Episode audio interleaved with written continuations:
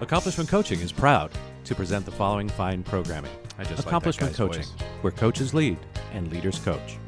AccomplishmentCoaching.com. He sounds trustworthy. I feel like I can trust him. Welcome to the Coaching Show with your host, Master Certified Coach Christopher McAuliffe. Thank you, the eternal spirit of Dick Warren, and thank you, my dear listener, for being with us today. Uh, you will not be sorry. You're going to be delighted and inspired and heartwarmed and, well, all the feels today. Uh, it's going to be an extraordinary show.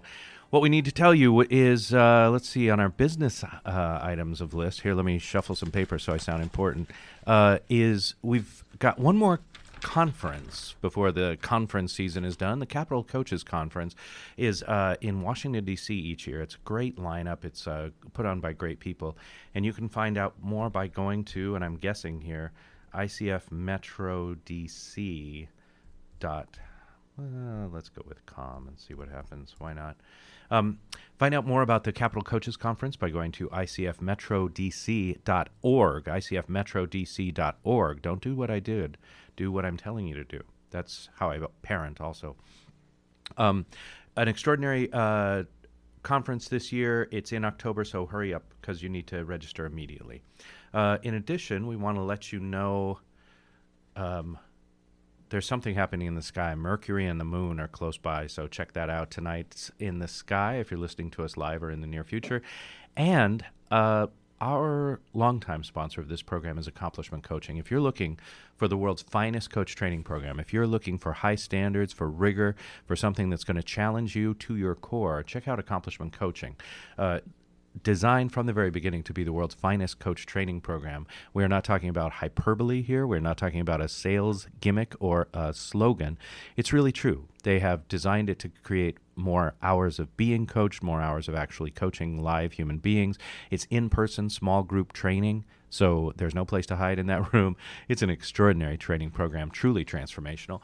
And uh, they've got they do something that nobody else does in the industry, which I think is extraordinary because they've been doing it for uh, almost 20 years, and nobody else is doing this. Which is they invite you, you, my dear listener, you, you wearing your socks, uh, to come in and actually observe the coaches training program in action. So you can get a feel for it. It's not a sales pitch. It's not a presentation. It's not a scripted thing. Just the real training in action so you can check it out. It happens in cities all across north america. Check it out in victoria british columbia if you're in canada which is a beautiful place to be. San diego california another fine city. Uh, seattle washington or chicago illinois new york city and our nation's capital, Washington, D.C., which could use some coaching. Am I right? The um, thing that I want you to know about Accomplishment Coaching is that all those programs are open for registration now. But if you're looking to jump right in, there's a program that's called uh, Fly In version, where uh, half the number of trips to San Diego is open for registration right now. It's an abbreviated uh, schedule, but the entire program. Uh, check it out, San Diego Modular Program. Check it all out by going to accomplishmentcoaching.com. That's accomplishmentcoaching.com, home of the world's finest coach training program, and we mean it, and we thank them for their longtime support of this here program and podcast. By the way, uh, I'm not sure how you're listening to us. You might be on the iTunes or the RSS feed in one of those podcast places, but check it out. AccomplishmentMedia.com is coming to you, and it's going to be a storehouse of all things coaching and coach related and human development related and leadership oriented and just an incredible storehouse curated for your protection of uh, great content. Check it out, accomplishmentmedia.com. I believe they we're doing a soft launch this month and a, an official, would it be a hard launch? Uh, who? Uh, next month. Uh, accomplishmentmedia.com. Check it out. And if you're within the sound of my voice, you know, it's going to it's gonna rock your socks off. I seem to be focused on socks today. All right, I think that's it for announcement and business. Any other business, gentlemen? I refer to you as gentlemen. Uh, the uh, let's see. I I feel like I want to tell you uh, like there's a big bio of our guest today. I've got I've got one guest for our entire hour together, and uh, it's an impressive bio. I'm not going to kid you, but here's the thing: the human is even more impressive and delightful in person. Jay Perry is one of the true pioneers of our profession of coaching. He's coached and led workshops for thousands of people around the world on all sorts of topics, everything from business planning and leadership to communication, coaching skills, and transformational change. He's been a coach since 1991 when he began working with Thomas Leonard, a legend of uh, in our profession and in the world. And Jay participated in the creation of some of the largest institutions in coaching, including Coach University and the International Coach Federation. He's worked with big clients, including AT&T, GlaxoSmithKline, Shell, and more. But he's also got an MFA from Ohio University, a BFA from Boston University, and a background as an actor, teacher, director, stage manager, and theater owner. In the 1980s, he created uh, and operated the Actors Information Project to empower performing artists to take charge of their careers. He served as CEO of a digital imaging and archiving business he's an incredible man and currently on the teaching faculty of ADDCA, the ADD Coaching Academy. He works with people who've been diagnosed with ADD to take advantage of their special gifts. He's also co-author of Take Charge of Your Talent: Three Keys to Thriving in Your Career, Organization, and Life. Is a master coach, and I'm delighted to welcome him to this microphone. Hello, Jay. Hi, Chris. I'm laughing. First of all, I love listening to your voice. It's just such a beautiful voice. So I could sit here all day and just listen to your voice. And I was I was sort of glad when your the bio came to an end. I was hoping it wasn't going to go on for the entire time. the, but we could, you know, we could. Uh, thank you for your kind words. And um, listen, first of all, look around outside. I know you're you normally like to communicate that you're in an undisclosed location, but where do you find yourself today in the world? I'm in my office in Charlottesville, Virginia. You're a brave man to be in Charlottesville. What do you? Um, let's start there you're in a profession that speaks to the greatness of human beings, that speaks to our highest and best, and uh, brings people to their purpose based living. Why Charlottesville? What what had you choose that neighborhood, and what have you seen through the years as we've encountered Charlottesville in the news? Uh, well, there's a long story to why I'm in Charlottesville. The, the short one is that we were um, sort of done with the New York City area and looking for a, a place to live in a just a, a bit more laid back setting. We found a great high school for our son that worked out beautifully. Um, and I just fell in love with the place. It's just, you know, right near the Blue Ridge Mountains. It's Thomas Jefferson's hometown. I love a university town. The just try, sort of keeps me young. And, there's plenty of culture. So I'm not missing the, the bigger city places. Mm. Um, Four Seasons, but it's milder.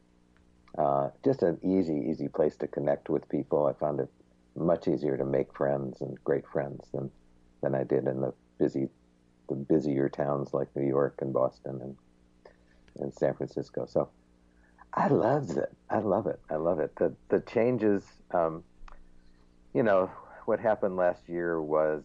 Um, a, a, curse and a blessing in, in a way if you take a much longer view. It was just a, a, a bunch of idiocy and people slow to react because they didn't want to believe um, that all that stuff was going on. And when it hit and hit so hard, it was certainly a wake up call. Locally, it was a wake up call for racial division. You know, I mean, this is sort of a place where everybody can put on a, I shouldn't say everybody, but most people can put on a happy face and go, "Aren't we so great?" Mm. We had to come face to face with the the ongoing racial divides, uh, with poverty, um, with you know, with some of the the darker sides of even what happens in a beautiful place like this. So that's what I've been seeing over the last year. Um, the the young woman who was who was killed, uh, Heather Heyer, mom, uh, his name is Susan Bro, took that as an as an inspiration to um, to bring a message of love into the world. And when she, I've seen her any number of times, and, and she's just, it's one of the things about Charlottesville. Everybody hangs out. It's not there are a lot of celebrities here.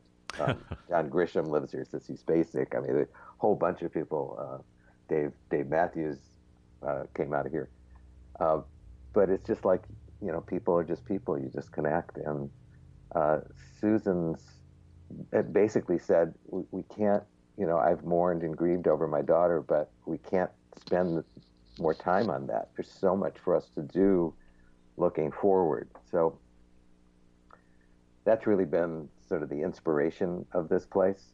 Um, it's no different than any other place in the country, probably, is that there's still deep divides, but um, I'm encouraged. I'm inspired by some of the people I see around me, so I'm I'm happy to be have this proximity to it. Thanks for sharing that. I want to um, go back to something you said. It's not the only thing I took from what you said, but you, uh, my ears pricked up when you talked about making friends. You and I are at an age where we have the gray put in our hair now, um, and I, I'm finding it more and more challenging to make friends. I mean, real friends. There are a lot of business, a lot more business acquaintances and people that you meet at, you know, highfalutin functions. How, what do you find is important, or how are you? at making friends at this time of your life? It's interesting. Um, this has to be over 20 years ago now. I'm well over 20 years ago, maybe 23, 24 years ago. I, I actually woke up to that recognition that I wasn't good at it. I wasn't good at making friends.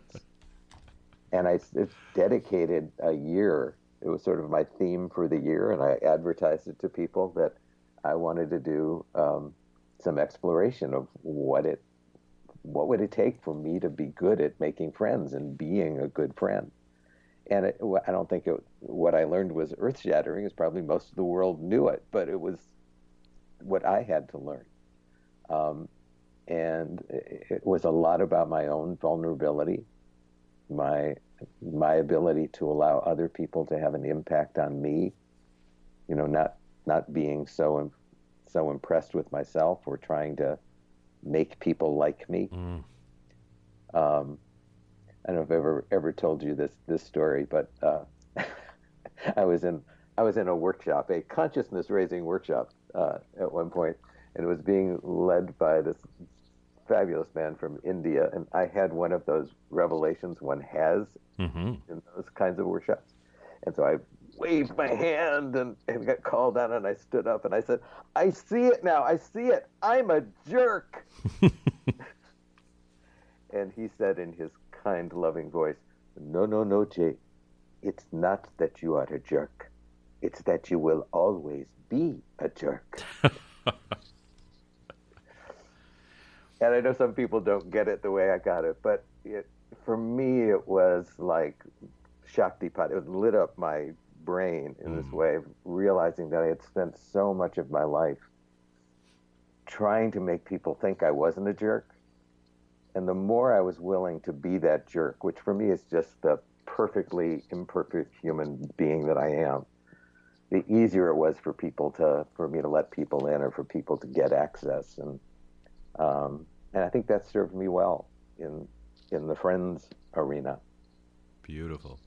It reminds me of, of a similar thing where I paid money and you know I chose to do the um, the landmark work only when Werner Erhard himself was going to be there because I was going to show that guy to be the fraud that he was. Of course, it didn't work out that way for me because I uh, found the transformational aspect of that work very intriguing and delightful and powerful for myself and for some others in my circle. But uh, at one point, he said, in the program something very similar, which is try and find the the deeper value of the realization that you're a jerk and your life doesn't work. and I'm like, oh, okay, I could do that.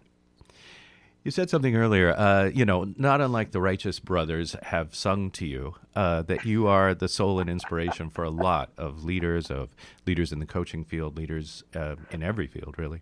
What do you do for your when you're having a down day or need some inspiration or need to sort of connect with your soul, what are some of your practices? Anything you're willing to share? Uh, oh, wow.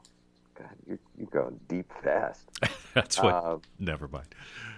Certainly, certainly music is, is one of the things I turn to, and I've got my, my own catalog of things. Um, uh, Elvis Costello is a big one mm. for me. Um, what's so funny about Peace, Love, and Understanding is the song I probably want played at my funeral.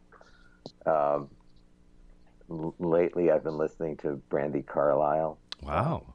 Who is just brilliant. I've seen her twice this year, and I just I just adore her songwriting and her way of being so personal and human on stage. Um, so that's one. That's certainly one place. Uh, I, I, do have to watch out for isolating in those times, and that's when it's important for me to sort of force through the rice paper barrier and reach out to to friends, uh, e- even people I haven't talked to in a long time, um, with sort of no agenda other than to be with them.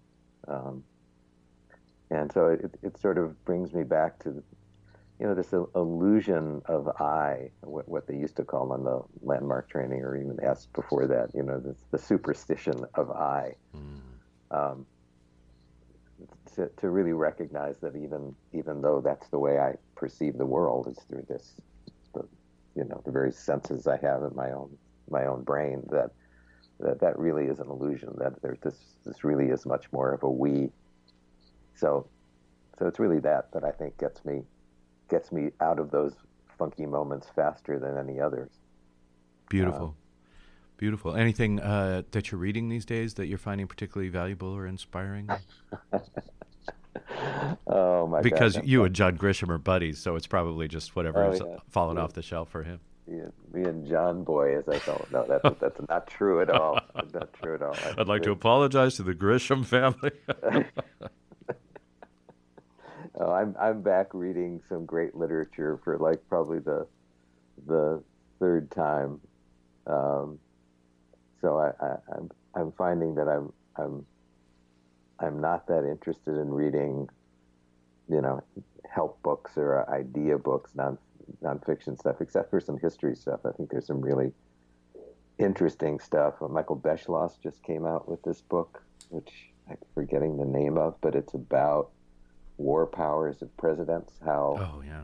that's developed in our uh, society for years, and how many wars were concocted to save presidents from um, failing administrations, from the Mexican War, from Polk and the Mexican War to the, the Spanish-American War, the, the, sinking of the of the ship in uh, Havana Harbor, um, through the WMDs, and and now the current concerns that, and I, I said this to people right after the 2016 elections. Is my greatest fear was that when this current president starts failing, uh, he will turn to a war to uh, get them out of it because it's the only way to, to bring people in this country together when you're failing. Yeah. So I think that's a really interesting, and he, I think he's been researching that for years and years and years. The book is um, titled "Presidents of War" for those of you shopping um, yeah, I'm I, am i am not reading coaching books that much. I'm I'm watching videos. I have a um, I have a connection to um, the documentary world. I, I coach um, I coach the Sundance Institute. Um, it used to be called Women in Film, but I, or Women at Sundance. It's called something else now. The name escapes me. Um, but uh, one one set of documentaries I, I got exposed to lately, which I think is great, and I, I to figure out which what website it's at because it's a web it's a web series, short things. It's called A Cure for Fear, um, and it's about a, a Dutch psychiatrist uh, and scientist who has been exploring um, 24-hour cures for people with phobias and and PTSD, hmm. which you know, when I first heard about this, I was like, yeah, right. right. Another magic cure. Another quack, another thing. But I mean, I'm so taken with this doctor. Her name is Meryl know, Kint or Kint, K I N D T, I think it is. Um, and it's all, you know, at the university in Amsterdam. And, and she, she uses a pill. Um, and she exposes people to their fear and gets it up to a certain level and the idea, and this is, this is what's one of the things that's fascinating to me about coaching, is that it's an exploration of how our memories work. And what she's trying to do is to reopen this memory associated with the fear. And then you take this pill, I want to call it propranolol or something like that, which is an anxiety med. I mean, you just take one pill, and her theory is that it allows for the memory to be resaved in a different way and the next day they come back in and are exposed to the thing again, whether it's um, mice or cats. Uh, one Afghanistan or Iraq vet with PTSD, and you come back the next day, and it's almost miraculously they're able to deal with this stuff um, without that fear. And you know, my background's in acting. These people aren't acting. This is real. Uh, so, I, still a lot I want to learn about it, but I think it's so interesting in so many different ways. Thank you so much for introducing us to that. I would never, even even as you were speaking, and I went on the web to find it. It was hard to find in between, you know, Bank of America ads. Um, thank you so much for sharing that with us. The name of the documentary again? A Cure for Fear. Nice. It's and it's I think it's four four shorts. Amazing. Uh, you know, like a like a web series. Let's talk about theater for a moment. You're a theater guy. You're not a you're not a film actor, but a real serious actor, teacher, director of the stage, correct? Well, I don't know whether I'd claim that title anymore. It is something I've done in my past. And, you and have I, a master's it, degree in that sort of thing. I think yeah. I, well, I still think of myself as an actor, strangely enough, even though I've only done three professional acting jobs in the last ten years. But, um, but it's sort of my tribe, yeah. And, and, so I think I watch movies and TV differently. I, I attend stage things differently than some other people do. I, I think uh, often metaphorically in those terms. Like if I'm in a creative project, I think of a, a rehearsal process, mm. which I, I, have to keep reminding myself everybody doesn't think that way. So sometimes when I'll propose something, I get a lot of pushback and I'm going, but no, you don't understand this. We're just getting this on its feet. We're going to work this through. you know? and they're like, no, it's done. Yet. Right. Yeah. I love that. The um, let's talk about uh, theater. Do you get to Broadway very often? Do you get to New York? Do you enjoy off Broadway, Broadway? Do you just look at the Charlottesville Community Theater? What? Oh boy, I wish I could get. I wish I could get there more more frequently. There's some just some really exciting stuff. Um, we do get, fortunately, um, uh, Theater Live, which is uh, the the um, um, touring National Theater Live. It's the British oh. British stuff. So uh, they you know they do a live taping, a, a, taping of a live performance, and then uh, it's you know either simulcast or you can see it you know in different places around, and those are great. Our favorite thing locally uh, in a place called Stanton, Virginia, although it's spelled looks like Staunton, but it's pronounced Stanton. It's where Woodrow Wilson grew up. It's just on the other side of the Blue Ridge Mountains. Is the American Shakespeare Center. I was going to ask if you had. Uh, are you a Shakespeare fan? Are you an aficionado? Oh, love, love, love, love, love, Okay, favorite Shakespeare play. Let's go. Oh gosh, for very different reasons, but uh, certainly *Midsummer Night's Dream*. Hmm, beautiful. Um, Lear. Um, and for various you know, again various it depends on what I'm in the mood for. but this company was put together to try to um, emulate what we think we know about the way Shakespeare's companies performed. And oh, it's, so it's, done in a recreation of the Blackfriars Theater, which was the, the indoor yeah, right. theater. And the theater itself is gorgeous. And this this cast of, of, of people who many have been with it for, for years and years. Um, uh, they, they have to be musicians. So when you walk into the theater, they're doing music, and often it's modern music. Uh, you can you buy food, take it to your seats. Uh, there are seats on the stage. They their T-shirt says "We do it with the lights on," so the, the audience lights don't go out. It's wow. like you know you're in this okay. place with the with the lights on, so everybody sees everybody and the way they do the comedy is brilliant. I would hold it up against anything I've seen anywhere in the world, in London or you know, anywhere. Um, so it's really fun, and you get to know the people. So they they become like you know, hey, I know you. It's great right. to see you. See you in the supermarket. Hey, thanks for that. When so, uh, I love it. Forgive me for interrupting your your reverie there. I want to make sure that um, uh, any favorite role that you would love to play. Oh, at my age? Okay. or ever. oh, nice. I see your point. I always, I always wanted to play Hamlet, and of course, was never going to play Hamlet, which is why I became a director. I think. um, nice. Yes, it's funny what drives I, us in life, isn't it? but I still love to do "Oh, what a Rogan peasant slave am I?" Am I in front of the mirror sometimes just to nice. get my get my mouth around that beautiful, yeah, that, beautiful language. Speaking of which, I, I saw Jude Law do Hamlet on Broadway, and that guy owes me like 150 bucks. um, we're we're about to take a break. I want to remind people that they can get a hold of some of your work by uh, getting the book "Take Charge of Your Talent," a book that you wrote a while back with Don Maruska. Uh, but we can find out what's going on in Jay's life by going to Jay Perry. That's J A Y P E R R Y dot com. Jayperry dot com. Um, when we come back, I'm going to dive into everything. We're going to talk about Thomas Leonard and your memories there. We're going to talk about uh, your philosophy on coach credentials because it's an unusual one for a guy who started the ICF, uh, as well as ADHD coaching and mentor coaching. Um, we've got about a minute or so before our break. Anything that you want to talk about that we've uh, that I haven't mentioned? Uh, well, I'm just surprised that we talked about what we've talked about, and I'm delighted. I hope I hope there's an audience that appreciates that. I just so I just so appreciate you being interested. The two people that are listening have uh, fallen asleep, but we don't worry about that stuff here, Jay. We just keep going.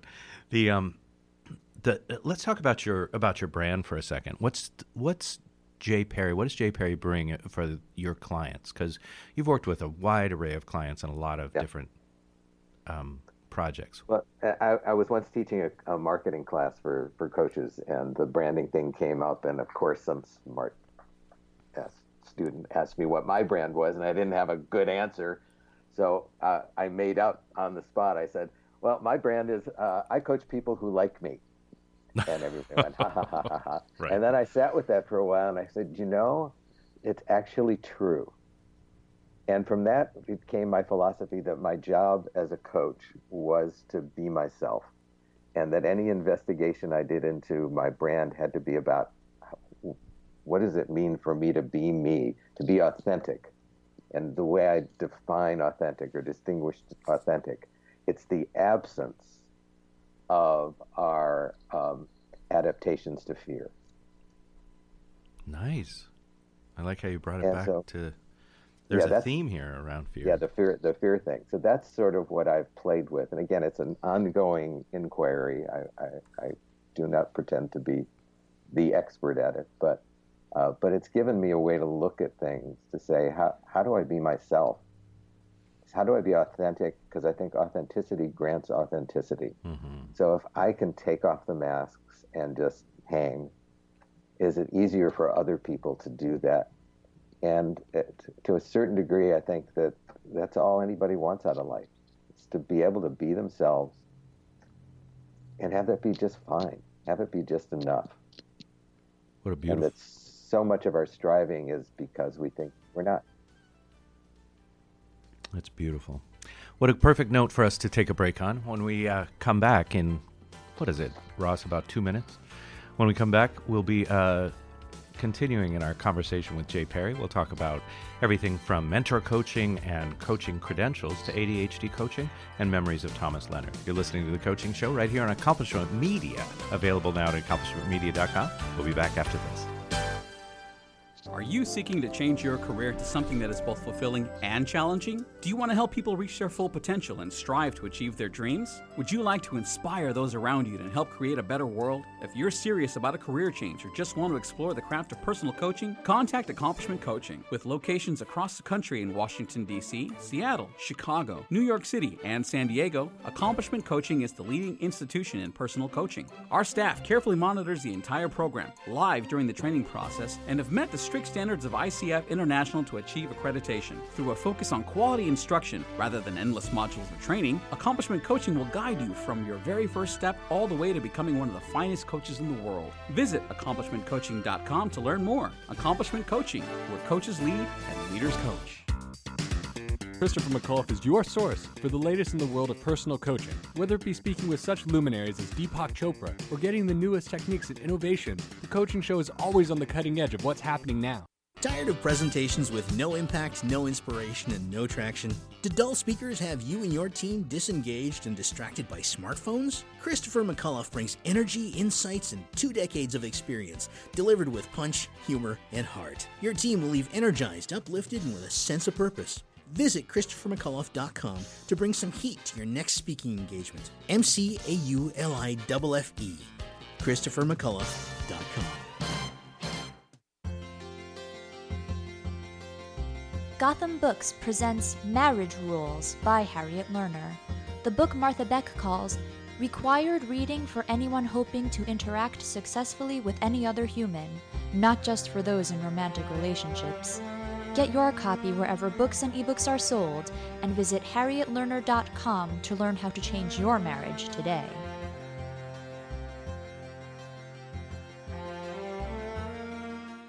The coaching show is brought to you by Accomplishment Coaching, home of the world's finest coach training program. Here is Christopher McAuliffe, Master Certified Coach. I feel like she should say that in a lower register, don't you, Jay? We're continuing uh, in our conversation with the great Jay Perry. He's not only author of, uh, with Don Maruska, with, of Take Charge of Your Talent Three Keys to Thriving in Your Career Organization of Life. He's a master coach. He's currently on the teaching faculty of ADDCA, the ADD Coaching Academy, and works with people who've been diagnosed with ADD to take advantage of their special gifts. But more than all of that, in addition to being a coach since 1991, he's worked with legendary coach Thomas Leonard. He's participated in the creation of Coach University and the International Coach Federation, truly a pioneer in coaching. And um, you're, you're one of your sort of signature positions or identifying factors is that you have a very unique commitment to credentialing coaches. That is, you're a master certif- you're a master coach, but you don't currently hold the master certified coach credential. Will you tell us what, what your philosophy is on coaching credentials? Oh, okay. So short, the short story is, I guess I used to be an MCC, a Master Certified Coach through ICF, uh, and uh, actually, while I was writing this book, uh, was focused on that and never saw any message that my credential was expiring. My bad. Uh, they also had a, um, a wrong email address for me, so they were notifying me. Were notifying somebody that my credential was expiring. By the time it expired, uh, I uh, and I don't think they'd ever had this circumstance before. Um, they didn't have a path for me to get my credential back. Uh, and so a bunch of people went to bat for me because the current uh, administrators had no idea who I was. And there were some people who said, um, hang on a second, this guy was there at the beginning. Um, but so what they what they were asking me to do is to still do a couple of recordings and have those reviewed. Mm-hmm. And as I was doing that, I was really struggling with it. Um, and I had some people who were in the know listen to them, and they said, "Well, Jay, you're clearly a master coach, but you won't pass the exam." Mm-hmm. Uh, I said, "Well, that's you know, this is not fun." And what I finally came to was that um, I actually did not agree with the process of credentialing that was going on with ICF. I understand it. I respect the people who have put it together. I, I, I sort of understand where it came from. Um, and certainly for me, it was now uh, uh, uh, was now interference in terms of my coaching. When I spoke to other master certified coaches who I knew for a long time, they'd say, "Oh yeah, yeah, I would do that for the credentialing exam, but that's not how I coach." Right. Um, so there seemed to be a certain lack of integrity. Uh, I would refer people to. I, I wrote a, a, series of three articles that I'm actually quite proud of. They're available at my website, uh, jperry.com uh, under musings. You go there, um, it, which was my own exploration of what I thought a master coach was, and it, and it really was. I, I tried to do it like a, an inquiry. I didn't start out with with clarity about what it was. I really asked myself the questions and engaged other people. And so these articles are sort of a reflection of that. And what I came up with for myself um, was that coaching is love and wonder that leads to effective action. Mm. And again, for me, what I came to was that rather than trying to judge competencies, which, again, my philosophy, so again, I, I, I'm saying this with respect, but this is my truth, is that when we started the ICF, we were really afraid. We were afraid that we wouldn't be taken seriously, that we uh, the therapists would come and sue us, and mm-hmm. still in some cases there are evidently some concerns about that. Right, there's a defensive so, concern, right?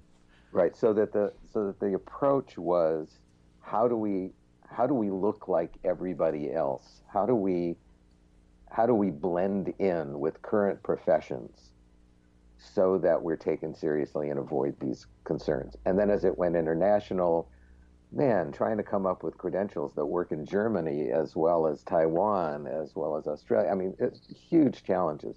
So I think that's where it came from. Uh, I, I think from, for, from my perspective, I wish we had taken the opportunity to say, no, this is a profession unlike any other, and we need a different approach. And so when I started thinking about this, what I was thinking of was not competencies and complicating this process and saying, um, uh, you have to be so professional in a in a conceptual way, but rather, what's the essence? What are the essentials of coaching? And if we can communicate those things, maybe we can make it more available to people. Maybe we can make it actually raise the standards because we're getting more to the point than all of the frou frou. Um, there's so much for me to say about this that stop me anytime, but I, I can get uh, I can start going down one one path. But one of the things that I uh, I took from was um, Charlie Munger, who is Warren Buffett's partner at mm-hmm. Berkshire Hathaway, in his, in his 90s now, brilliant, brilliant man. Right. Uh, and, and, very, the very, and the no guy to Warren's yes. Sorry. Yes, very, very, very funny. But he was being, I saw an interview uh, several times actually, being interviewed about what their secret was mm-hmm. to, you know, being the wealthiest, most successful investors on the planet. And he basically goes through these four things that they look for. And the interviewer said, well, why doesn't everybody do that? And he said, well, it's this thing about, you know, professionals. They, they have to, there would be no, but there would be nothing to teach in universities. There would be, no, you know, it, it, it over, you know, people can't deal with this level of simplicity. They have to have something more complicated to justify their existence. Uh, so it makes me pause and sad in a way over the proliferation of coaching schools and how that has happened. You know, my coaching education was being was being mentored by Thomas Leonard. And when we started Coach U, I was the first teacher outside of Thomas.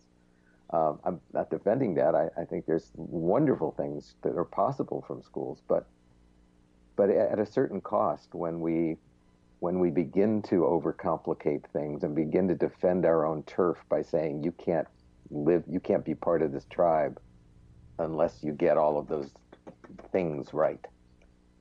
Uh, so when I when I started in the world of ADHD coaching, um, which I did because discovered my wife was an ADDer and we've been together 39 years, and for a bunch of that time, not knowing that, I actually did a bad job of partnering with her because I I was ignorant. Um, so I, I I've I've learned an appreciation for some of the differences and realized that as I was trying to train ADHD coaches, they were having a, even a tougher time with the ICF credentialing mm-hmm. because trying to trying to hit all of those competencies and everything was just interference. They couldn't keep their presence while trying to remember to do all these things. Well, I think I think that this is an important piece, and I really want to highlight and sort of bring neon lights in on this piece. So the ICF clearly, with their ad, bent of over the last several years of PCC markers is moving towards an ISO sort of you know uh, mm-hmm. uh, uh, framework for coaching credentialing. And uh, as you say, sort of from that same, what I'm going to call a defensive mindset of like proving that we're a profession, right? And so if you've got these markers, then you have done coaching at this level. And if you do these markers, right? Whereas historically, it's been much more subjective than that. And, and you would advocate even more subjectivity in the, in the credentialing or evaluating of coaches, it sounds like. When, um, not sure about that, but. Well, what is your well, I, mean, I think that the, the, effort to markers was to try to minimize the variation right. in in who was listening and, and approving or, or not approving of things, which I, I can I can understand. Um, the and this is still in development. I, I, am now chair of the credentialing committee for PAC, which is the Professional Association of ADD Coaches. Mm-hmm. And we are uh, we have made this bold experimental decision to depart from the ICF approach to see to see if there's a way that something that we could invent that would not only uh, be more ADHD friendly and, and attractive to people, but actually raise the standards. But it's not that it's subjective. It's actually that we're we're we are focusing on four essentials that we're listening for, but we're doing it as a community rather, rather than doing it as there are the I always think of the movie Flashdance and when she walks in at the end and actually actually this is yeah, that would be that would be uh, a violation of my of confidentiality. Thanks for looking. I, I, have some I have some association with that with this scene in the movie. Uh, that you know when she walks into that room and there's these people sitting behind a table judging her. Right. And she try, tries to do this thing and they're not interested. They're doing all this stuff. And then then she just like turns on the boom box and just like takes off and their minds are blown. But but the, changing it from that from there the people on the inside doing the judging to much more of a community effort. Mm so that uh, although there would be an, a knowledge assessment that is organized in a in a way that is done in, in discrete modules, so it's ADD friendly, and lots of practice tests, so people can't actually take the final exam until they've passed all the practice tests. Mm. The the actual coaching piece is done with review forms that just highlight these four essentials, and you're asked to collect at least a hundred review forms, which sounds like a lot, but I mean, you could have 30 review forms at one, one, coaching session one if you session, had people yeah. listening to that thing. And it's not just the reviewers. We want the entire community, anybody who's associated with it, anybody who is um, who is a candidate for a credential, is a member of PAC, listening and responding to that. Let's let's um, go. Uh, let me interrupt with a couple of different uh, side trips. Ready? The first yep. is uh, ADHD coaching this is something that what I know about it, and this is several years old, is that there was some at some point some sort of an uprising. There was an ADHD conference for ADHD coaches. Uh, you know, when it was sort of in its nascency or infancy. And then there were two different approaches, and there was sort of a takeover bid and like that. Now, I know that you've, uh, uh you're aligned with or on the faculty of the ADD Coaching Academy. And forgive me for, uh, will you pronounce David's last name for me? Giwerc. Thank you. I've been privileged to have him on the show. We talked about it uh, over the years as ADHD coaching sort of developed. Is there still a schism in ADHD coaching, or have the sort of various factions kind of come together in a unified front, or did one side win? How did that work out? I actually don't know that much about that history. I'm sort of a you know a Johnny come lately to this. Okay. Uh, but I have been I have been tutored on it, um, and uh, yes, there have been different perspectives. I think those were growing pains. I mean, in the early day of our profession, the, the two dominant forces were Coach U and CTI. Right. And each one had, you know, there was ICF, and I can't remember what the CTI thing was. Uh, and then they merged. Um, so I think that we're in the process now of, of rebranding and and um, reaching out to everybody through PAC, through the professional association, uh, to try to come up with something that is not ADDCA centric or uh, you know any other school or approach centric, but is is a um, is a wider perspective that includes um, the views of therapists and doctors, uh, as well as people who have, have come to this from different approaches and training, from positive psychology, from you know lots of different approaches. Um, trying to come up with, and that's what one of the reasons for the essentials, because rather than try to say you have to do it this way, like I could take any of the of the core competencies in ICF and argue against them. I would say I don't, my clients don't aren't the experts in what they know. They that's silly. It's almost like you you have to get outside of the context or the reality yeah. of the client so that as to be able to provide more possibility or more options. Yeah yeah. So, uh, I mean, it, so th- so that's the attempt. And again, we're we're in process. It's an experiment. We're going to be doing beta versions, and this is going to take a while to come out the other side. But rehearsals. Everybody we've talked to in the profession is really excited to see that there is a, a recognition that something needs to be different for for these people.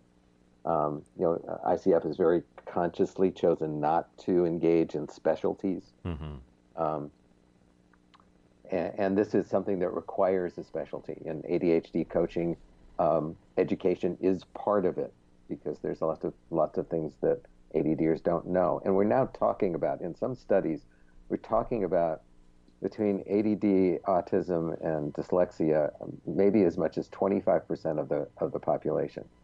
Uh, I don't have all the science behind those figures, but yeah, even if you take enough. half of that, um, this is a, a, a, something that's a challenge to our educational system.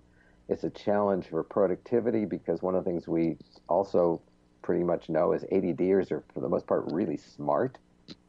And, and the education system has told them they're not, so they live with a lot of shame. So there are specific issues to working with the ADHD community, understanding the differences in, in literally, literally neurology and neurochemistry Yeah, uh, I said that impact it. I said uh, two side trips. The other side trip I want to take is to mentor coaching and supervision. We were delighted to have um, Damian Goldvarg on uh, last week, and he talked about co- mentor coaching and coaching supervision as two very different things and equally important and critical in the development of the profession. How do you see them? Oh, Damian, I love you, and we've had this conversation. Damian and I have had this conversation. Um, so we are on different. We are we we view this differently. Uh, for me, mentor coaching is and has always been. I, I view it as though I've got three hats on. I'm there to coach the person because part of mentorship is for somebody to be learn how to become a great client. I think Mhm. that's part of a coach's training. Nice. Uh, there to help them with their business and you know if, if they're in the process of, of, of building a business. And the third is this thing called supervision or, or being able to talk about clients and what's going on with them and, and all of that. Uh, when first time I heard about this was from Damian, and he said, "Oh, today this is so exciting! You have to have a, ta- a, a video. Watch this, and you'll see what we're talking about." I watched it, and I said, "Damian, that's coaching. What's different?" He said, "No, no, you're sh- they're sharing themselves, their own stories." I'm going, "Of course I do That's that. Why- coaching, Why? right.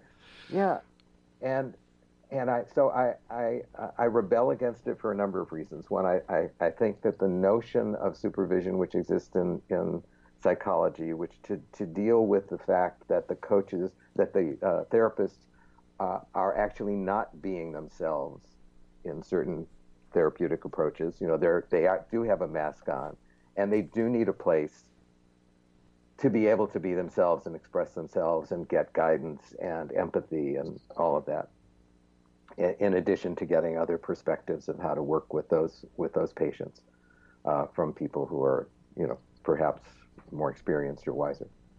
Uh, what I was taught by Thomas Leonard was the end of every coaching session, you're complete. That's it. If I'm not, if I'm carrying something with me after a coaching session, I didn't do my job as a coach. I stepped over something. I didn't express myself. And I think if by adding this other thing, we actually, you, here, I have a little emotion behind this. Mhm. We're actually adding to that notion that coaching should be done in a particular way that doesn't have the coach be fully present as themselves authentically. So that gets me going. The second thing is we need coaches in the world. And again, this whole professional thing, we're now setting up this another thing, um, another complication, another stratum that says coaching is this deep, incredible. Oh, coaching's simple. It's love and wonder that leads to effective action. Get over it. Get over your overcomplicating stuff. So that's my perspective, and I love you, Damian. My uh, my line, which feel free to steal, is coaching is very simple. Otherwise, I couldn't do it. the um, let's talk about Thomas Leonard. We've got about I don't know five or six minutes left in our time together today. Um, you worked with him very closely. You were, uh, if if we're not breaking confidentiality, I believe that you've shared that you were a client. You co-developed things.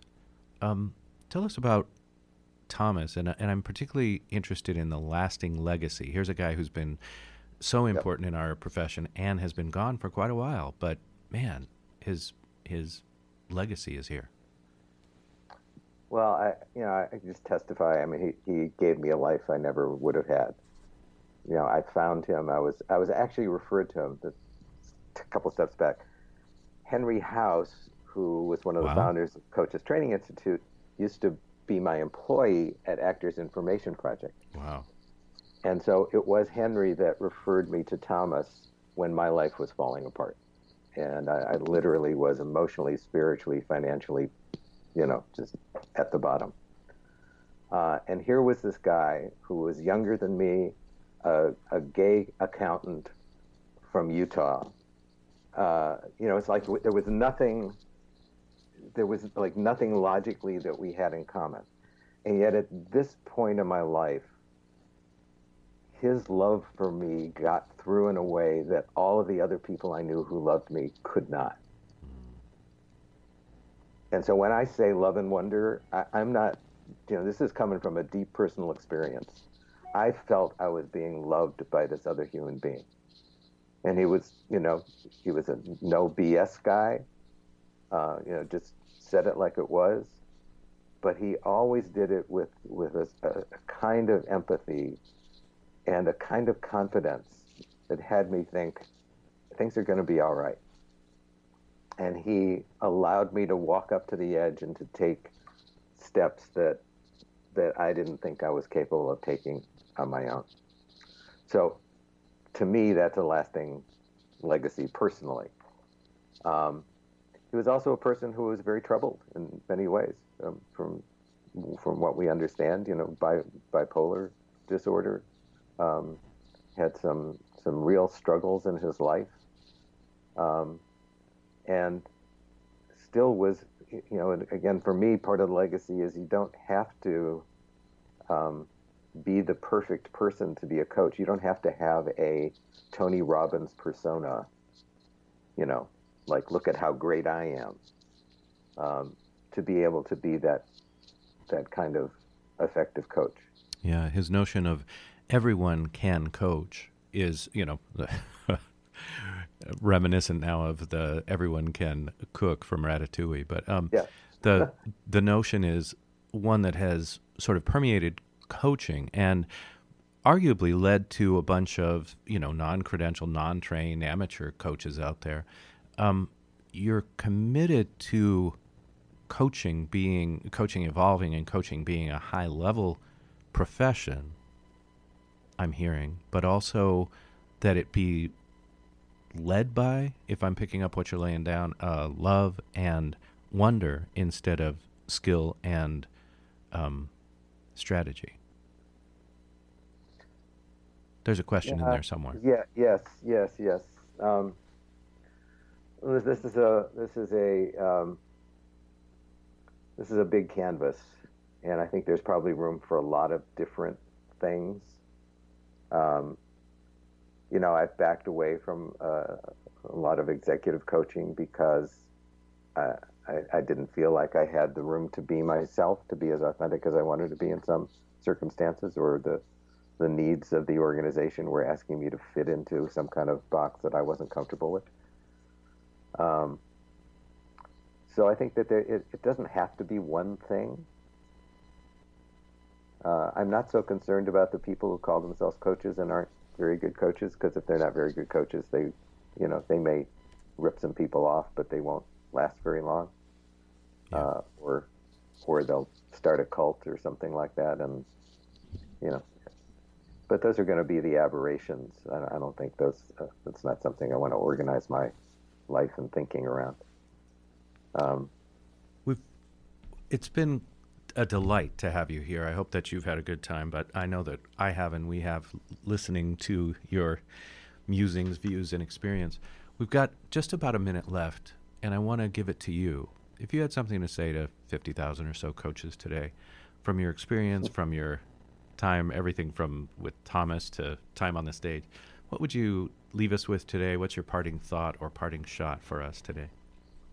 Well, I think the only um, true prerequisite for a coach, in my mind, is self love. Not not narcissism, not egotism, but the have, being able to get to a place where you you really are fine with yourself, that you're proud of yourself, that you live a life that is where your needs are being met, where you're able to live according to your values, um, where you're able to be uh, have some humility, which you know means that you know that there's a lot you don't know. Um, and from there, everything else, you know, e- even if all you did was listen generously and tell the truth about what you hear, you know, it, you're going to make the world a better place. So beautiful. Um, if there were a legacy, if we were talking to someone that had worked with you years and years from now, 50 years from now, what would you have your legacy be? Oh my gosh. Uh, I did, it's funny. I just, uh, I just got something from somebody um, yesterday who had uh, was had been in a group of mine many years ago. I'm talking like 15, 18 years ago, and has written his second or third book, and and was writing to tell me that Uh, he had dedicated a chapter to me, and it was because his coaching style had taken so much from mine that that if I listened to him, he'd think that I was listening to listening to myself coach. I was. A, so I, I think that that thing is that the the moments when we think we've accomplished something as a coach fade very quickly. The things that we have oh, absolutely oh, no idea. I'm so sorry. We're going to stay on with you so that you can finish your thought. I just didn't want you to have to talk over that. Will you finish your thought? Do you Oh, okay. remember where you were? Yeah, it's just that the, the probably the biggest differences we make as coaches we will never know. You know, they they they come from somebody ten years later saying, "You remember that thing you said," or maybe we'll never hear about it. It's true. And somehow we need to be able to be fine with that. Beautiful. Thank you so much for being with us. Thank you for Thank you. Commitment to our profession and to always being out on the cutting edge. And thanks for spending this time with us. It's really great to be with you. My pleasure. All right, that's Jay Perry. The website is jperry.com to find out more about his musings, his blog, and of course, the book, Take Charge of Your Talent Three Keys to Thriving in Your Career, Organization, and Life. A delightful master coach and found one of the founders, the pioneers of our profession. I thank you, dear listener, for being with us the extra time today. And we will, as we do each and every week, bring you people out on the cutting edge of coaching, people that you need to know about, and uh, uh, entertain you while we educate you. Thank you so much for being with us. And as we say, we will talk to you next week. The Coaching Show is brought to you by Accomplishment Coaching, home of the world's finest coach training program. That's all for today's edition. We'll talk to you next week.